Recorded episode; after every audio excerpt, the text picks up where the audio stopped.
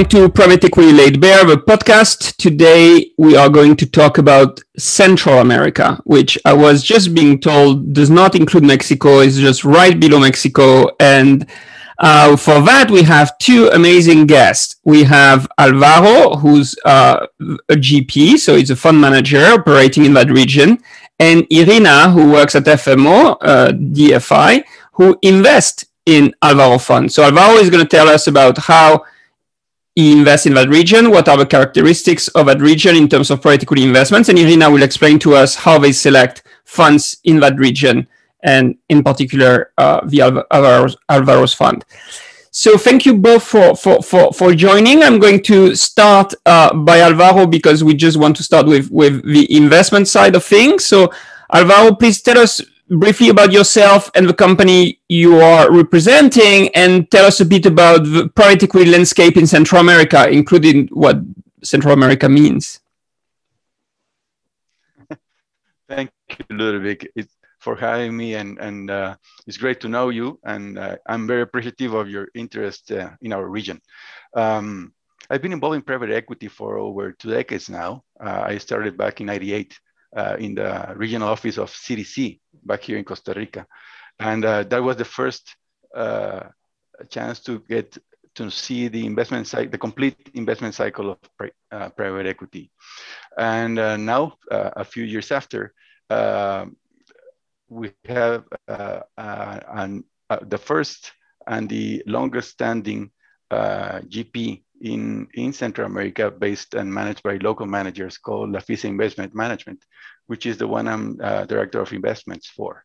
And um, Central America, we, we uh, at least from our firm's perspective, uh, uh we define it as uh, Central America, Panama, Dominican Republic, and Colombia. That's our scope, uh, and that's the, the region we cover. Okay, thank you very much. And um, what what kind of investments do you do? Do you do private equity, private debt? Um, what what do you do, and when do you do which one? And well, well, our firm has 20 years of trajectory, so we have done an evolution of that. Uh, we started doing the traditional private equity or venture capital fund, uh, mostly uh, aimed at impact investment in, in 2000. And now, four funds later, we have evolved our investment strategy and now we're mostly focusing on uh, mezzanine investments and uh, some uh, equity investments. And when we do equity, we're usually taking controlling positions. And in the past, when you started, it was mainly minority positions? Correct. Correct. We were basically using the typical minority position uh, and, and, you know staying looking for for SMEs and we've been covering mostly SMEs and we've been uh, growing and, and scaling up into more medium-sized companies. Um, but but we were focused originally in that and um, learn a lot from that and evolve our investment uh, in strategy uh, with the lessons learned. Because usually in developing markets, it, we we see more minority positions, right? It's pretty rare to have controlling positions. Mezzanine, I guess, is more usual. So, do you manage to have controlling positions? Like people are happy to give you control of companies in that region? Like from from what we read from case studies like but it's like brazil etc is that it's a lot of family firms and people are not too keen to give control? Absolutely and that's actually why we do a majority of our investments in mezzanine. It's only in, in certain cases where there's the opportunity let's say of a change in control generational change or just the, the they want to uh, produce the exit of their of their uh, investment in a company, that we can uh, actually do a, a, transaction of uh, complete acquisition or uh, buying a controlling position.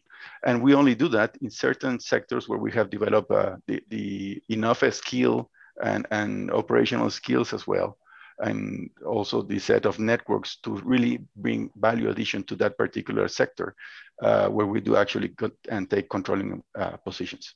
I see. So, in a nutshell, if there is someone who wants uh, money from you, then if a person says, "Well, I don't want to give you control, I want to keep it," then you say, "Okay, then I have mezzanine on offer." And if a person says, "Well, I'm looking like to like for a successor, I don't have you know a heir or some someone to pick it up," and you say, "Okay, I can I can pick it up." And and but then why when somebody tells you, "I don't want to give you control, I just want money," why not doing minority equity then? Why do you prefer offering mezzanine?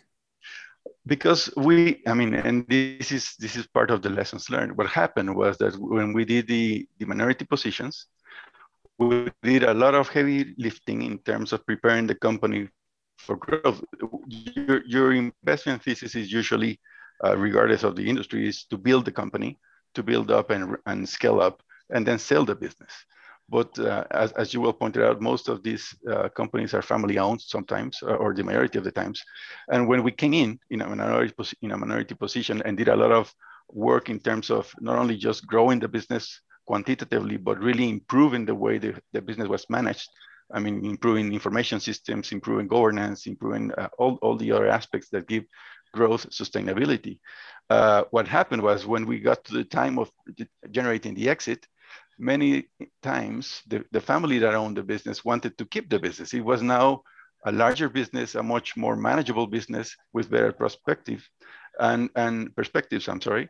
And uh, then it was very difficult to get an exit, at least selling the business exit. Uh, we had to do a, a buying back of our participation and realizing that that was going to be down the line a problem we we figure out let's let's have that conversation from the beginning and agree on a way to structure a mezzanine which will bring them all that value added but not the issue of the exit which is at the end you know the last chapter of, of the of the business but it's when you actually realize the value. And if you have a, a conflict of interest with with uh, your partners at the time uh, that will be a very difficult way to realize value I see. So in fact, the main dri- motivation was is is the exit. Uh, the fact that that once you have because at first when you started describing it, I thought it would be because they are free riding. So I thought you were going to say, well, you know, I'm doing all the work, I have a minority share, and then these guys are just free riding on me with like all the rest of the shares, and then we sell the business, and I didn't get enough returns for all the work I've I've, I've made. And, and and and and then I was thinking, well, but it's the same with mezzanine if you're doing some actual work and and so but but then then i understood then you say well it's not for that reason it's not for free riding it's because of the exit so because if i have a minority equity it's not easy to sell that stake to someone else like who would like to buy a minority equity in a family firm that is very protective what if I have mezzanine? Then we have an agreement that I need to be I need to be paid down uh, in in at a pre-agreed rate, and so it makes a lot more sense. Um, but then if you have a mezzanine event, is it still worth it for you to do a lot of effort because you, you kind of don't really have much of an upside? Um, you have you know you have a fixed interest rate or ish, right? And is it worth all your effort, or do you make you then do just less, much less effort? You say, okay, we give you a few advice, but you know it's just mezzanine. So it's a great question, and and the answer is that we try to um, uh, structure our mezzanine with a, at least some sort of, we call it return kicker or equity kicker uh, at the end or, uh, or through the process of the company uh, growth, mostly through revenue sharing.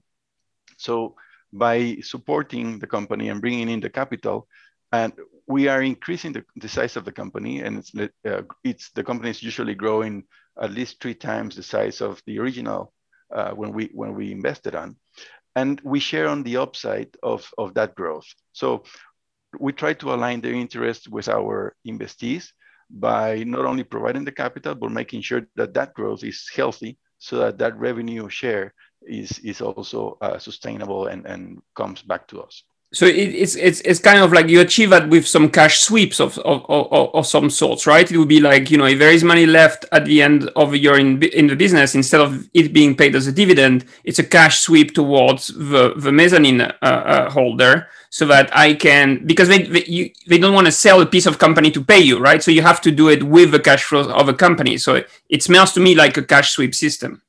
Yes, but most, mostly we, we try to aim at the top line. We try to get a portion of the uh, you know incremental uh, revenue growth rather than the earnings. Get, okay. Exactly. So we get a small percentage of that growth, that uh, incremental growth, so that uh, you know you you get uh, paid out of what you actually bring forth to the table, which is growth. Okay, so at the end of the day, you do the same thing as other people in developing markets doing minority equity. It's just you have structured it differently so that the exit is no longer a problem. That's right, and that way, that way we don't have to face the problem of having few exit avenues. You know? Yeah.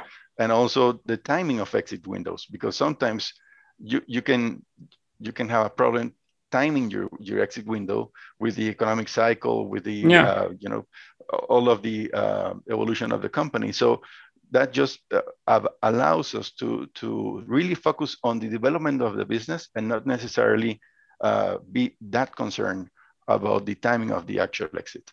No, it sounds very clever, and and and and it's also it feels less risky as well because at the end of the day, it still is a debt instrument where you get some regular interest, and so you get some early cash flows, and so you you kind of you are protected a bit. If business doesn't go well four five years down the road, you will have got some money back already.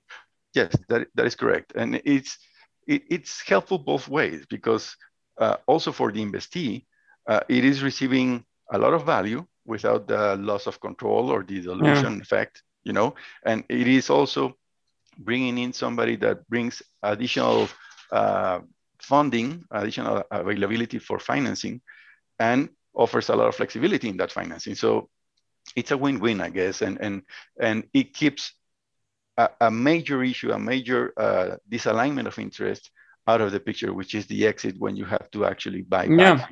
Yeah. But this problem, like I said earlier, this problem is there throughout developing markets. So so then, are, are other people doing what you just described, or people are just waking up to it, or people haven't noticed that you have, you know, done this thing that is working very well? Like everybody should be doing this. It feels. Well, uh, I mean, it, it's it's certainly happening more and and you know uh, our ecosystem is relatively limited as you can imagine uh, because this region is really not as large and and well in the map as as uh, let's say Mexico or Argentina or, or Colombia, or no, I'm sorry, Colombia, no, but Chile and, and Brazil. Um, but players here, even though we're few, uh, are facing the same issues.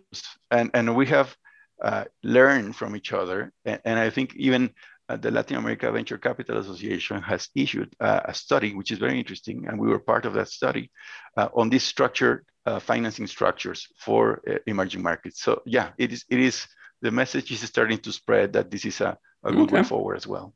No, that's very cool. And talking about the, the region and what's unique about it, what what what would you say is special to Central America, except for the fact that like Costa Rica produces goalkeepers that are like out of this world. But but but besides that, in terms of investing, yeah, we, we all agree on that one. Uh, and um, yeah, well, the, the, region I would say, uh, I mean, it's it depends what you compare it with. If you compare it with other emerging markets, it's probably very similar to, to others.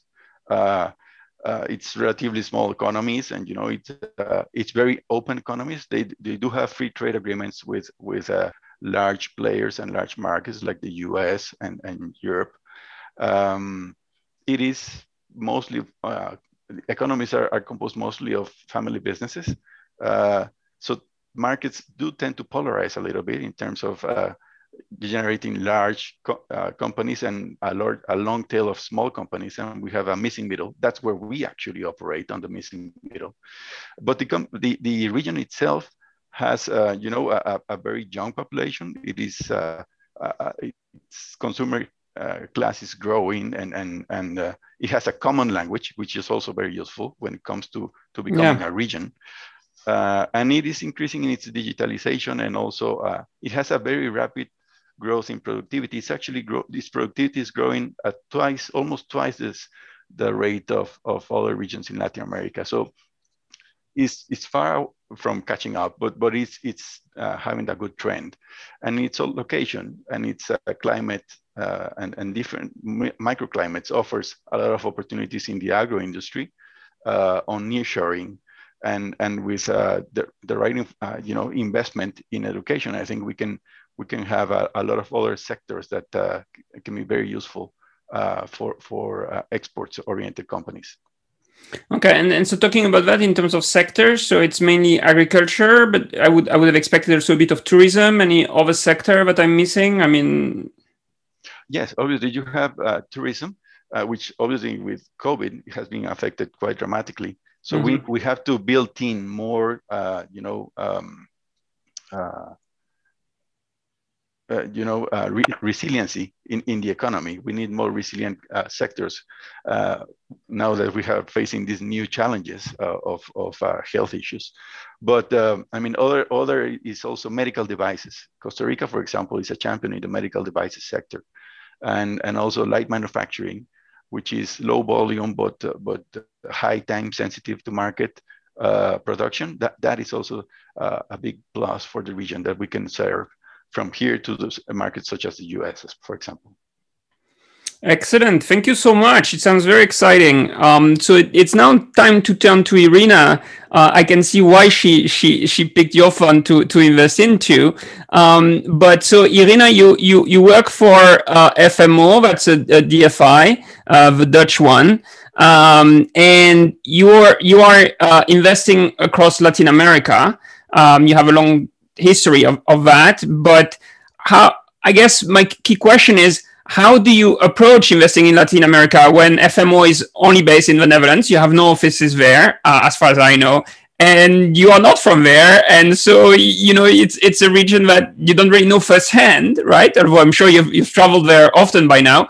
But so how how do you approach when investing in a region like this, so far away from the headquarter, and and with people that may not be necessarily from that region?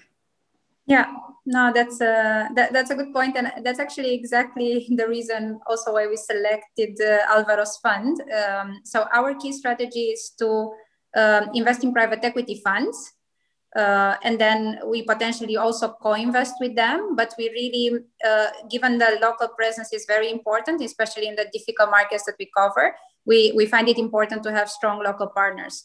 So, um, so our key strategy on the private equity side is to invest in private equity funds, um, and that that holds for Latin America as well. And I just wanted to briefly mention also in terms of definition of the region, um, because we don't invest across Latin America. Actually, we, we exclude quite a few markets uh, there, um, many because they're high income countries, but also Brazil and Mexico, which is uh, yeah two of the largest markets. But um, I think we've seen that there's uh, a lot of uh, capital available in those markets, also private capital. So the the key markets we focus are Central America, Colombia, Peru, and Argentina. And why why do you think there is less capital going to Costa Rica, Peru, and and and, and the like? So you know, like Alvaro's story seems great. So why why aren't you know no normal like non DFI uh, uh, organization just investing in in these regions? Is because they feel they, they don't know them enough and they feel more reassured by something called Mexico? Like it's a bit strange to me. I think also the size of the markets uh, they're they're much uh, much smaller. Uh, uh, in, in my view, I think the size of the companies and the investments as well. Uh, th- this is actually another reason for us why we we prefer to go with a fund. If you look indeed, the funding gap is mainly for SMEs, like Alvaro mentioned, and for mid-sized companies.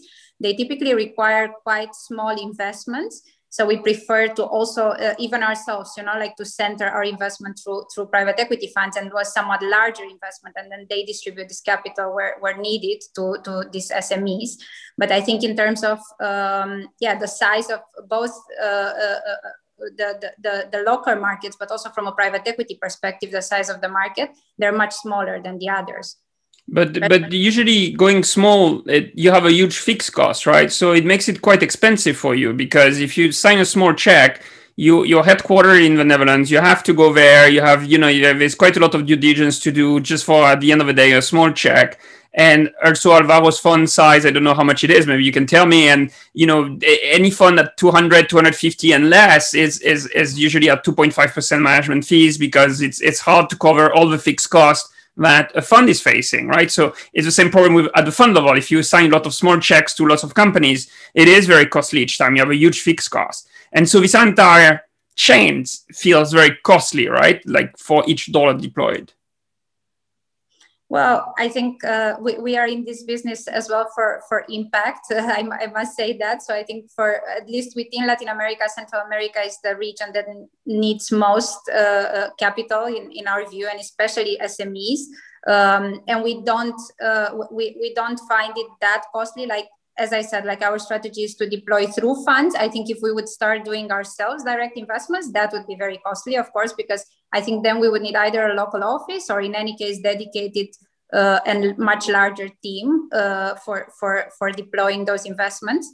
Uh, and then for for private equity funds, it's the just the standard cost structure. Of course, we we analyze that and uh, um, they they can uh, they can manage with uh, with the capital that uh, that is raised very very well. And we we, we like them a lot. Actually i'm very happy i cover this region because in central america it's uh, it's very easy to to select. Uh, Lafise is the key and the most experienced with the longest track record there. So so was was an easy job for me I see. And in, in, terms of fees, does that give you an advantage to be FMO because you would come in with a larger check? You'd be a kind of a corner investor. It's a prestigious name. Does that then help you to to to lower Alvaro's fees?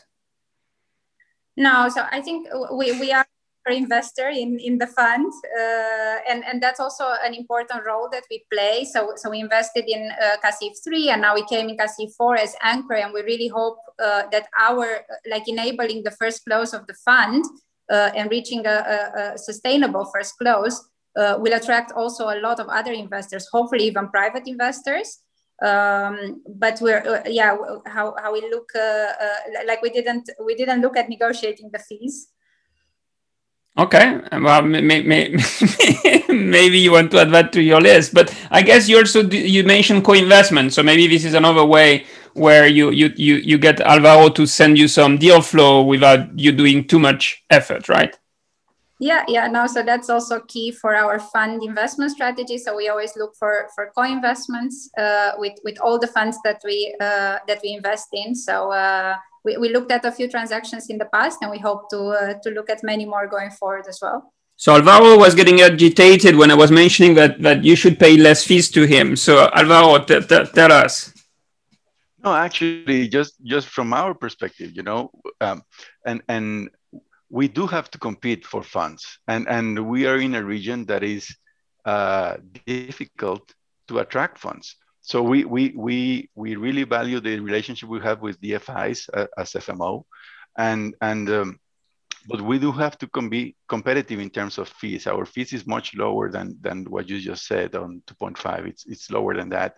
So we do have to try to mark to market and, and be very efficient in, in how we uh, not only uh, handle our investment portfolio, but how we the cost of raising the funds and and you know the the, the whole thing has to be very efficient. Yeah. Um, and I, I would add that a, a very important aspect is really mobilizing two things: co-investments because it makes a lot of sense for for investors like like you know. Uh, uh, our DFIs that, that can dilute their cost of that fee uh, and really leverage on the on the local expertise of the manager that they're investing with, and also mobilizing, as Irina said, uh, the the private investors. That that we, in this region we don't have the re regulatory framework to really deploy pension funds uh, into into this uh, uh, you know asset category.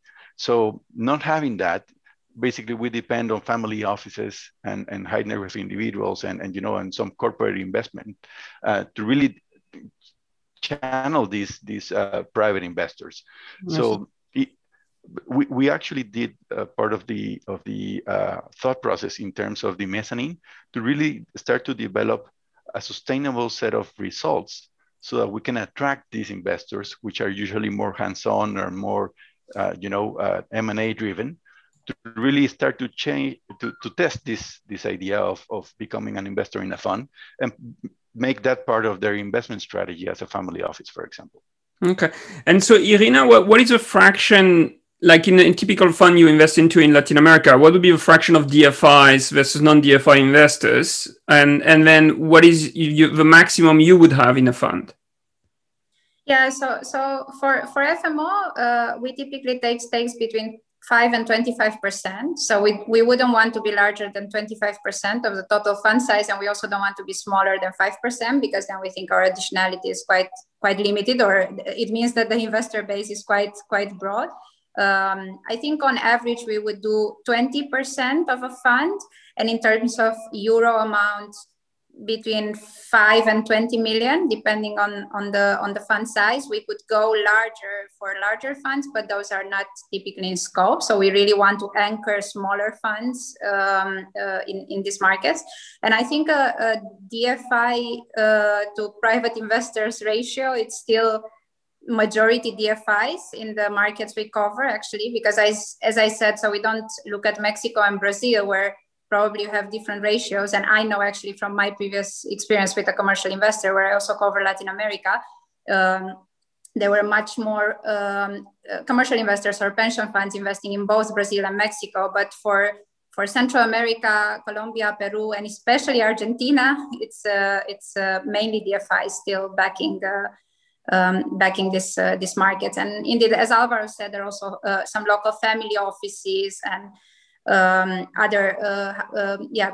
smaller private investors but i think they typically want dfis to anchor and um, and to to put a stamp of approval i think yeah so you have your stamp of approval because you do this due diligence etc but you are you also have this mission to to to to help out. So how do you help out concretely right? How does FMO helps alvaro if at all? How do you add value you as dfi to him? And and maybe taking an example during this covid crisis which was very acute right? And and did you have a specific special tool or solution for for for people during that crisis yeah yeah. So we try uh, we try to uh, to add a lot of uh, value to our investments. I think first and foremost we always focus on environmental social and governance aspects. So we have a large team of professionals in house that are always there to support our funds. And actually we think through through teaching our funds and um, um, establishing in-house knowledge and resources on these topics um, yeah, you have a multiplier effect, right? So then the, there's spillover to, to the markets. Um, we also have uh, uh, technical assistance, what we call, so it's a grant program where we really help, um, uh, yeah, tune up resources, like if consultants were needed. And for COVID, that's indeed a very, uh, very good question and a good example what what we had, and specifically actually with Alvaro's fund, but also with a lot of other funds, we had several uh, grant programs um, so, so one uh, of which uh, Alvaro's fund also made made use of was uh, remote advisory. So we had these uh, consultants that uh, we paid, and they were helping portfolio companies navigate this crisis, and especially the smaller companies struggled. Uh, I think all, everybody struggled, to be honest, with this this crisis. But for example, in terms of planning or cash management or risk management um, or even um, some companies maybe took advantage um, of, of uh, especially if they're supermarkets or convenience stores or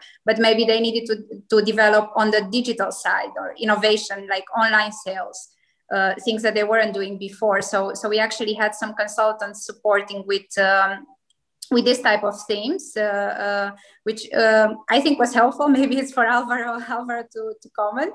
Yeah, but it's it, it it feels still a bit a bit strange that like you you would pay that cost because then the other investors are kind of free riding then on this cost, or are you sharing the cost with them, or how does that work? Then it's, it sounds a bit weird that that the shareholder would just say, "Oh, I'm I'm gonna like pay for these things."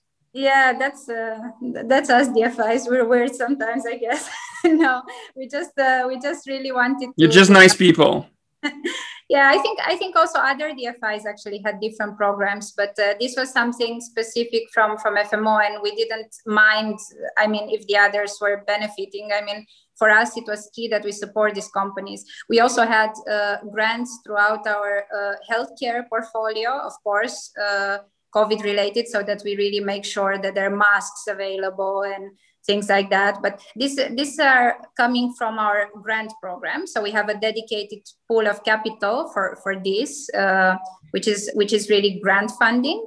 Uh, but then it's also quite competitive who gets it because of course we also have a lot of opportunities to deploy that capital but uh, um, we, we, we prioritize where we would have most impact and where, where there will be most benefit of it and others can benefit of it as well that's fine Okay, well, that that's certainly music to my ear. Like that sounds absolutely awesome. So thank you both for for for joining and and and, and participating to this podcast. And and I hope that you know everybody will have learned a lot and and, and appreciate all the good work happening in in uh, Central America. So thank you very much for for joining. So this was Central America Laid Bare. Don't forget to subscribe, rate it if you liked it and congratulations on acquiring one more piece of knowledge. Ciao, ciao.